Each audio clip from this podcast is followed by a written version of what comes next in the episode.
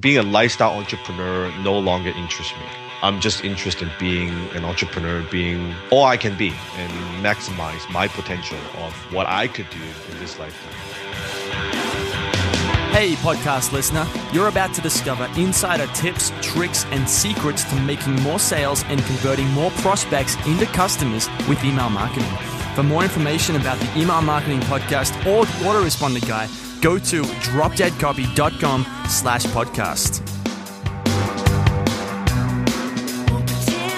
It's John McIntyre here, the Autoresponder Guy. I'm here with the McMethod Email Marketing Podcast. I'm with Dan Lok today. Now, Dan is he has quite an impressive story, actually. A true immigrant success story, which we're going to get into today. He used to be a copywriter, I've just found out. He's a very successful serial entrepreneur. He's a best-selling author. And when he was doing the copywriting in his 20s, he mentored under someone else. He mentored under Gary Halbert. So he's, I guess you could say it's technically mentored by Gary Halbert, which is pretty cool. So anyway, so we're going to get into his story today, what he's up to, his mission in life right now, which I think it's all very, very exciting. I'm excited to get into it. So we'll jump into that in a second. First though, Dan, how are you today, man? I'm fantastic, John, and thank you for having me. And I'm looking forward to share my journey and story with your listener. Me too. So before we get into the meat and potatoes, the tactics, we can talk about the story. But the story is really this episode. So let's start off. Just can you give the listener just a little bit more, just sort of the surface level information, a bit about who you are and what you're doing right now, and then we'll dig into the story and see what we can come up with. Sure. Well, right now, nowadays, I do. If you've seen the show Shark Tank or Dragon Stand, that's pretty much what I do in real life. I'm an investor. I invest in companies. I partner with companies, and I help them grow. When people ask me what I do for a living, it's kind of difficult to answer because I do so many things, and it takes a long time to answer that question. So now I just tell people I'm an entrepreneur and I grow companies for a living. Okay. Now I know this is sort of a copywriting oriented podcast. So a lot of people think that, when we talk about copywriting or companies, we're talking about information and ebooks and that sort of thing. So I'm curious, growing up or sort of getting started as a copywriter and then to where you are now, are you talking about growing, small information businesses on the internet, or are you talking about bigger, what some people might call real businesses? Give me an idea of what sort of businesses you're getting into. No, very, very good question. So I'm involved with a lot of different businesses in different industries, digital marketing, e-commerce, real estate, and even supplements. So not necessary. Nowadays I prefer real products, you could say, John, that are not just necessary information, but we could definitely use the information marketing model to market certain types of businesses. That's very effective.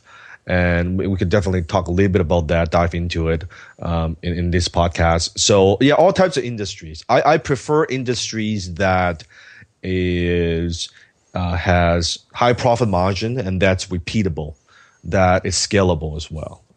And that's nice. And some of the things I'm working on and some of the new things I'm working on, they're even on a bigger scale that will require additional skill sets, such as raising capital and actually building a team and building something a little bit bigger. Because a lot of people who are in the information marketing business, they're what I call lifestyle entrepreneur, that, they want to make enough money, maybe, I don't know, 10, 15, 20 grand, even up to $1 million a month, a year, working from home, and they kind of be their own boss and that type of thing.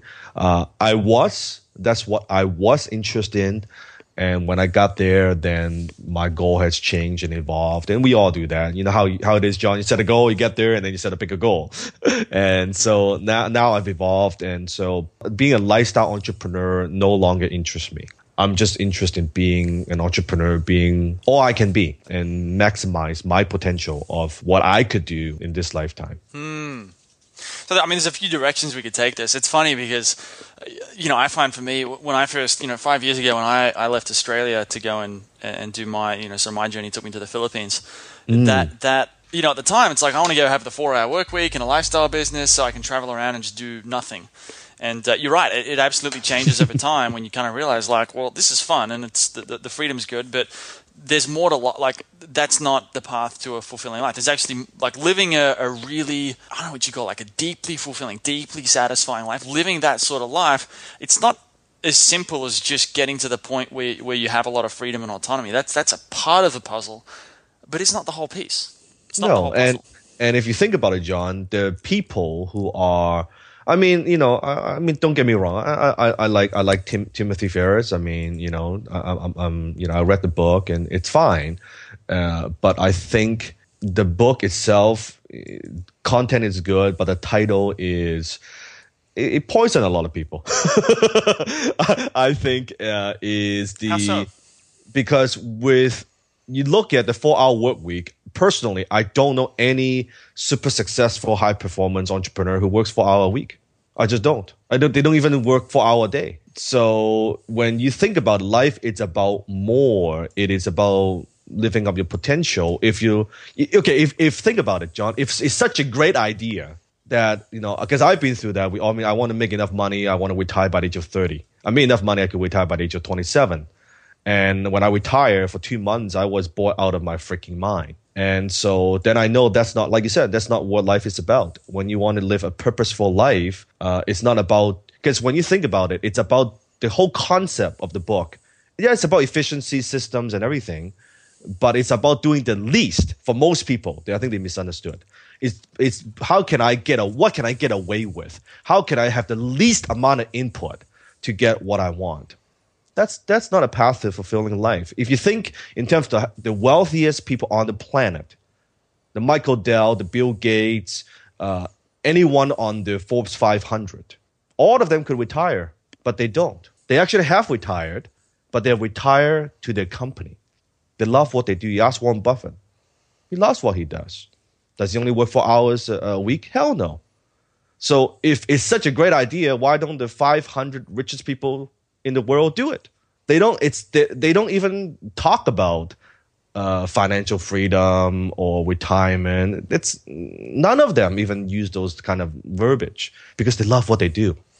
This is the issue, right? Is that, like, because I think when people have jobs and they have a more of a middle class, well, they're born into that sort of middle class thing, the first thing is to try and escape that, and so you're going for freedom or you know, that sort of thing. But at a certain point, you know, whether you call it self-actualization or something, like, yes, you get into this thing where you go, well, what's the...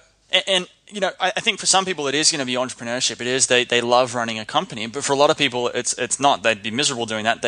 You've got operations people who, you know, they're not big thinkers. They're not visionaries. It's just not how their brain works. It's not bad or anything, and it's not. It's not bad. It's not bad at all. It's different. That to me, then I mean, nothing wrong. I mean, to me, if they say they are a dad or they want to work from home, they want to spend more time with their family, that's great, because that's in the beginning how I got into business. It's because my mom and dad got divorced and I just wanted to provide for my mom.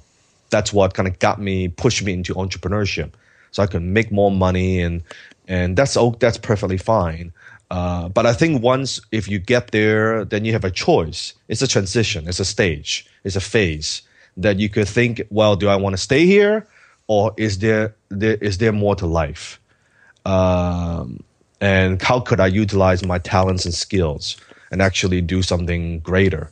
To me, that's the definition of entrepreneur, not just – because when you think about it, the 4-hour work week or lifestyle entrepreneur, it's all about me. It's me focus.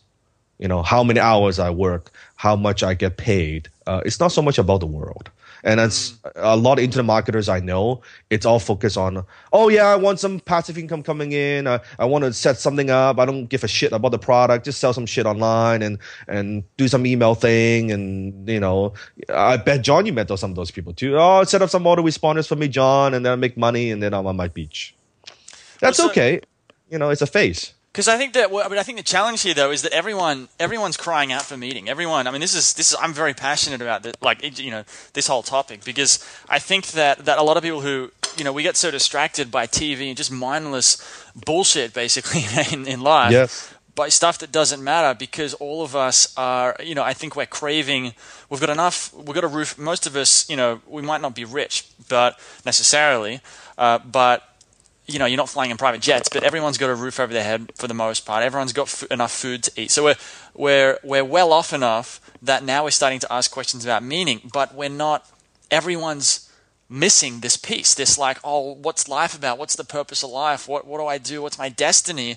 And I think that's the struggle because people – no one really knows what the how to answer this question because it's different for everyone.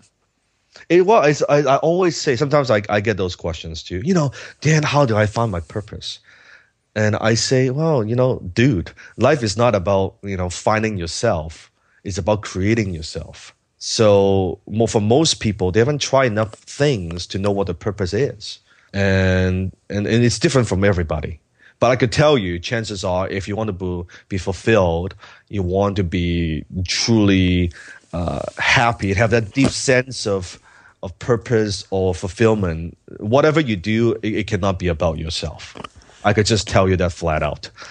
If it's about yourself, it's very, very limited. But if it's about others and make an impact on the world, that's a different story.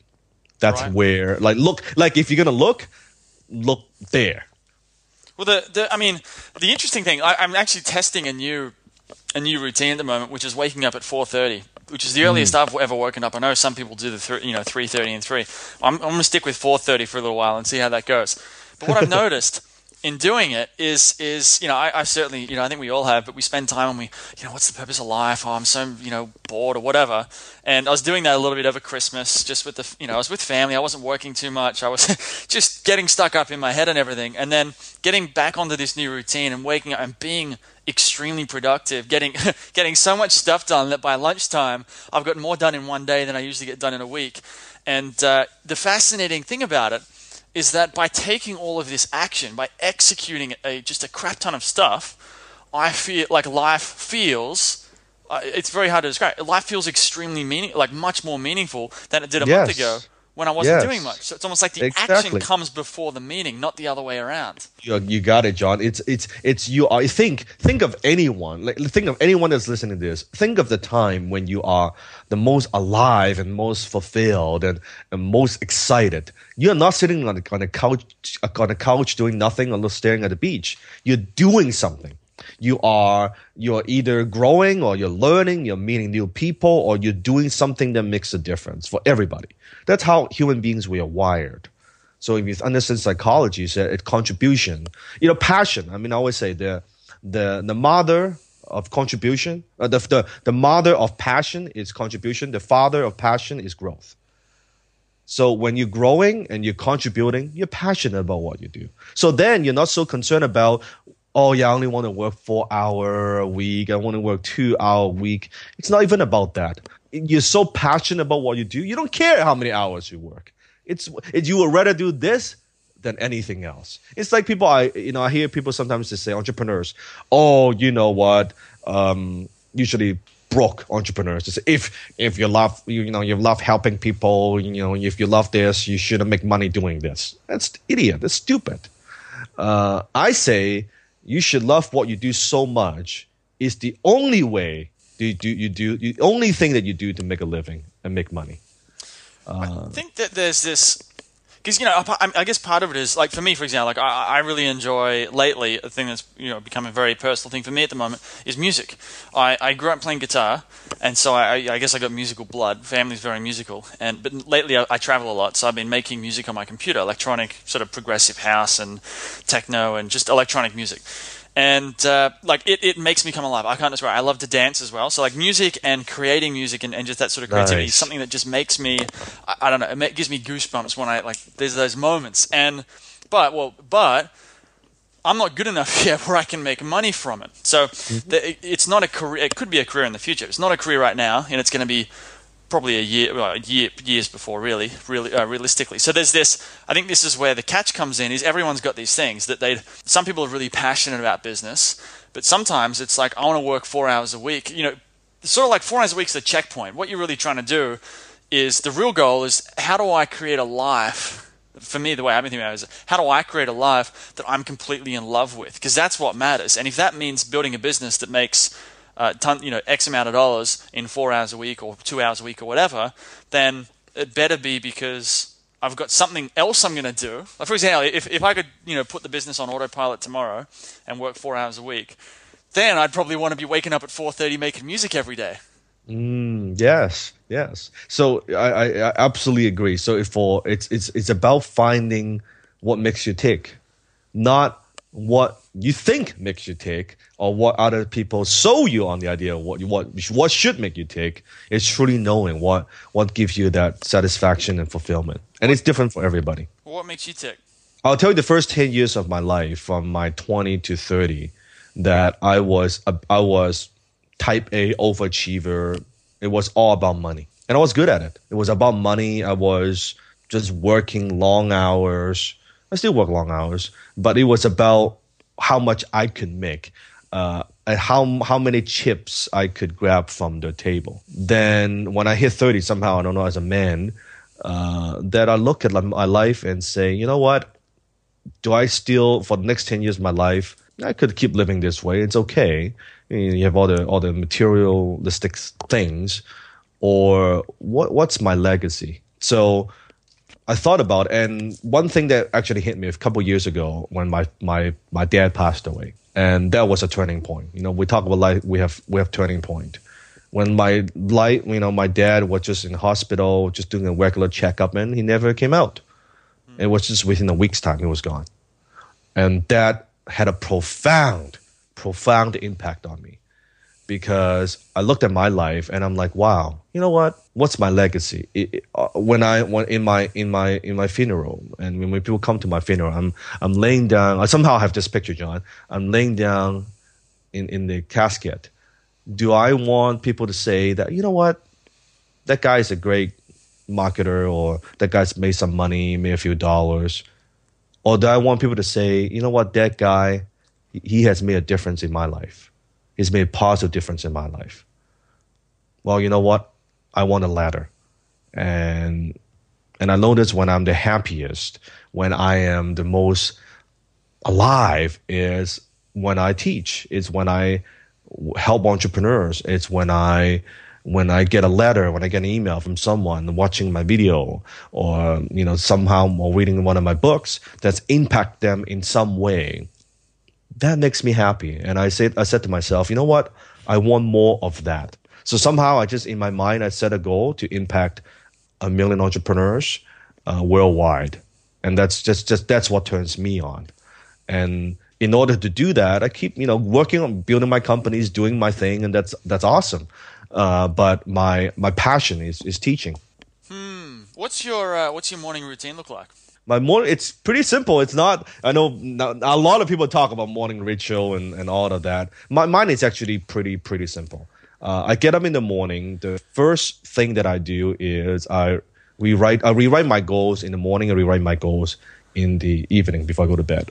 So it puts into, feed into my subconscious mind. I would plan out what I want to do, usually the night before, but I will have a look at what I want to accomplish, like for this particular day. And then I also go through an exercise, what I call attitude of gratitude. And I actually have an audio on YouTube. If you go to Dan Lok, gratitude, you can find it. And it's about a 15-minute thing that I listen to with music. It's a guided meditation. And I go through that, and it fills my day with joy and everything, and that feeling of gratitude. Because wealth is gratitude. That's all that is. Wealth is a feeling, not how much money you have.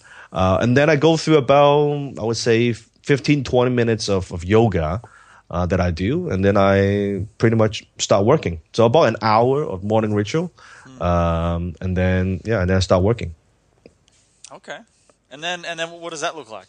When I nowadays it's mostly a lot of thinking, a lot of strategizing, a lot of phone call, because of I now own 21 companies, so it includes basically meetings with business partners, meetings with mostly virtual, phone call with people, and then after I check my email usually after lunch.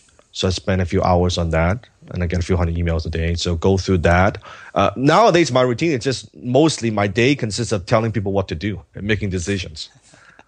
Really. That's cool. That's very, very cool. Okay. And so, I mean, the funny thing is here we are, you know, intending to go down into the backstory and really sort of explore things and do the whole classic story podcast, but we've gone off on a big tangent here. So let's go back. You mentioned one thing I'm interested in is on your about page on your website, it does mention that you let me go back to it. It mentions that you came to Canada as a teenager. Tell me about that. Well, I came to Canada, Vancouver, Canada, when I was 14 years old with my mom, and because I was getting into a lot of trouble in Hong Kong. I was born in Hong Kong. Mm-hmm. And so by the age of 16, then my mom and dad got divorced, and that's how I got into, you know, business accidentally. Mm-hmm. And so, yeah, when I first came to Canada, I couldn't speak a word of English, didn't know anybody, no contacts, nothing, with no money. And so the first couple of years was very difficult because the high school that I was going to in Vancouver, Canada, I was one of the only three Chinese in my school. So I got beat up, I got bullied. People talk about, you know, oh, it's bowling real. Well, you bet your ass it's real because I experienced it. So it's very much real. And you mean like bullying in terms of, because, you know, when I ask that question, I see stuff in, because I'm from Australia and I see movies from America where kids get locked in lockers and just stuff like that, which I never saw happen anyway. Yeah, got beat up.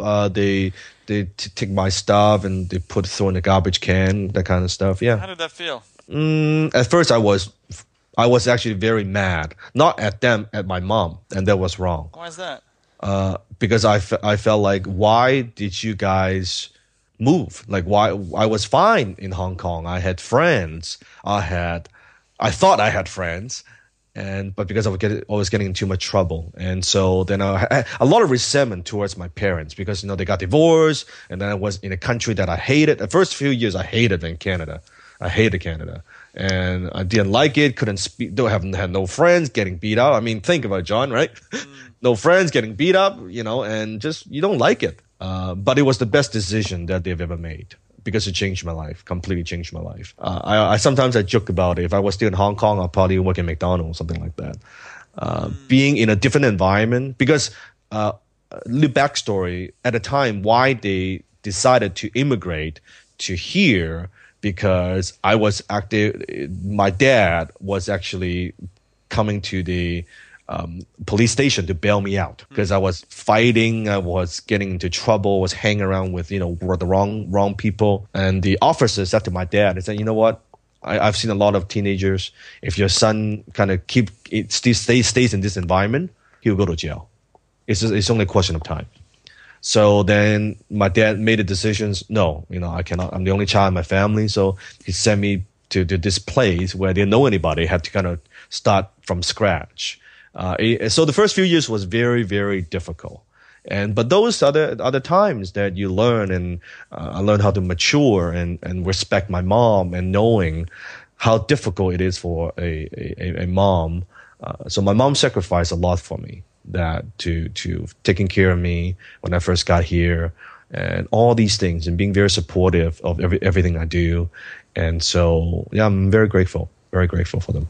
It's amazing how that works, isn't it? I remember getting to the Philippines in I think it was 2011 when I first got there, and I'd had I hadn't been getting into any serious trouble, but I'd been partying very hard in Sydney. Wasn't really doing anything with my life, and my relationship with my parents certainly wasn't good. They're divorced as well, and I remember walking along, got to the Philippines, and I think just disconnected from, you know, everyone in Australia. Just I think wanted to sort of make my own way in the world. I remember walking along the beach there, because I was working at a resort there, doing some marketing for the resort, and it was right on the beach. I remember walking along the beach one morning, and I don't know if it was a specific morning or if it sort of, basically there was a realization in it, and I don't know if it was a specific morning, if it sort of probably grew over multiple mornings, but I just, the time and the space and all of that, being away, you know, it made me really realize how much my parents had done the exact same thing. When you kind of go, wow, like my parents are just people too. Like they've got mistakes, but they've tried so hard to do all these different things, and this gratitude just fills you. It's a really incredible experience. Yes, and isn't it amazing? Sometimes it takes us to go to a different place and have some distance, some space. than to realize, wow, like how awesome our parents are. That I say to people, I one of the biggest, I don't have a lot of regrets in life, but one of the regrets I have is I wish I had spent more time with my dad. I spent a lot of time with my mom, but I just wish I had spent more time with my dad. And I would write any check to do that.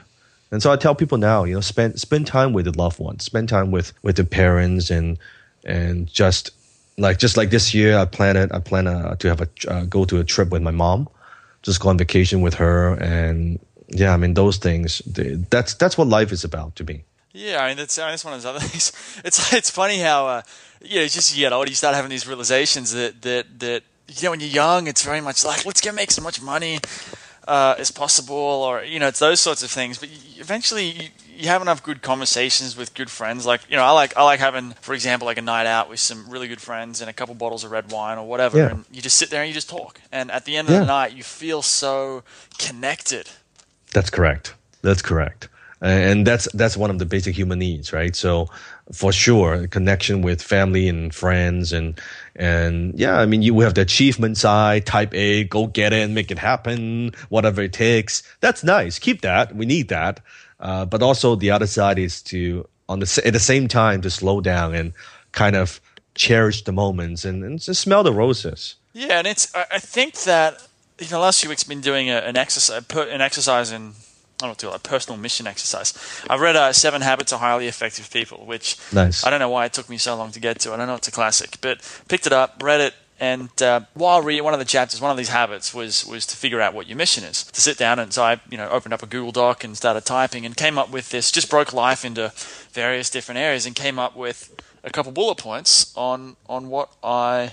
Not so much the goal in a certain area, but almost the person that I wanted to be. So going back to that funeral example, at the end of life, you know, when I die, when I'm at my funeral, first of all, my family's going to sort of walk down the aisle, go up the front, and then they're going to, you know, give a little speech on who I was as a, you know, as a brother, as a son, as a husband, like that sort of thing. Then there's going to be people from work, for example, who are going to go up. Then there's going to be people from, you know, the different groups that I'm a part of. And that was part of the exercise of, you know, doing this personal mission stuff. And as I did that, it's been a really amazing exercise in the sense that for a long time I think I've been working and I've had goals and I guess I've had some kind of mission, but I've never done an exercise this deep, because I found myself, this is actually what's been happening over the last week, is to the point where I go to bed and I have trouble sleeping because I'm too excited about getting up in the morning to keep working towards these various visions in various areas of my life. And this is why I thought it was interesting to go and talk about the family and this types of thing, these types of things, because I think that people think success is you know you can hack it, you can, you know, if you're motivated enough or if you're self-disciplined enough, but it's almost like all that will fall into place if you can get the really, really deep stuff right. If you can figure out why you're doing this and what you personally care about, it's the rest is pretty easy. As far as like sitting down and doing the work each day to hustle, it's not that hard. You got to try a lot of stuff and it takes time, but it's not terribly difficult. But it's going to be impossible if you don't have the inner strength that really comes from that mission and purpose. Yes, and people think in terms of making money, it's a game that they play with the marketplace. When they actually get it, they truly get it, how making money works. It's actually a game you play within. And it's all about, you know, your inner game, your inner world creates your outer world, and this is not woo woo foo foo, you know, spiritual tree hugging shit. I'm not talking about that. I'm talking about knowing how, because I before never believed in this type of stuff. It's only when I, you know, get to, you know, 30. This is speaking from experience. I went through the journey and I study a lot of this type of work, spiritual laws of success, and what makes us, you know, fulfilled, and all these things. You're exactly right, John. With money, now we all need to develop the foundational skills. I mean, you have your copywriting skill, marketing skill. I mean, any young people listening to this. Get there first. That's the first step. Taking responsibility, you know, setting goals, personal development. Go through all of that. We all need to go through that. But once you have those skills and the right self-image, the right mindset, let's say, because I'm a very big believer in mindset. When you have those pieces down, the next step is actually to surrender, to let go all of that. Let me give you an example. I'm a huge fan of Bruce Lee. And I've actually studied under one of Bruce Lee's original students, Ted Wong, in martial art. And Bruce Lee used to have a quote that I love, and I think it's very applicable to business and to life. He said, before I learned how to punch and kick, before I learned the art, a punch is just a punch, a kick is just a kick. After I learned the art of martial art, a punch is no longer a punch, a kick is no longer a kick. Now if I truly understand the art, you know what? A punch is still just a punch, a kick is still just a kick. So think about that. I think that's a good place to wrap it up, to be honest. I think that's a nice, tight, very wise ending. So I really enjoyed this. It's very meandering. I like these conversations, and we get into a bit of tactical stuff, but it's fascinating to look into, almost people's paradigms and the way they see the world, especially with this. I think this purpose stuff. For anyone that's listening, I think this is that's some of the highest leverage stuff you can do. You need the skills, but take the time to reflect on the purpose and the mission, because it just goes a long way. So before we go, though, I know you have your mission of trying to help a million businesses. So if someone's listening to this and they want to learn more about you, or they want to go and watch one of your videos, or just dive into what we've talked about here and get more, where would they do that? I would say go to my website, danlok.com. And if you want to watch my videos, I would suggest subscribing to my YouTube channel. Just go to YouTube and type in Dan Lok, D-A-N-L-O-K. They find my channel. They can subscribe to that. I have over 300 videos on there, and I'll keep adding videos. That's probably the main platform where I want to distribute my content and work. They can also check out my podcast called shouldersoftitans.com, where every week I interview a super successful entrepreneur and hear their stories and kind of what you're doing, John, hear their insights and their journey, how they get to where they are today. Fantastic. Well, I'll have links to all of that in the show notes at henrikmethod.com. Dan, it's been good, mate. Thanks for coming on the show. It's been good. I enjoyed it. Thank you, John. Great job. Hey, everybody. Thanks for listening.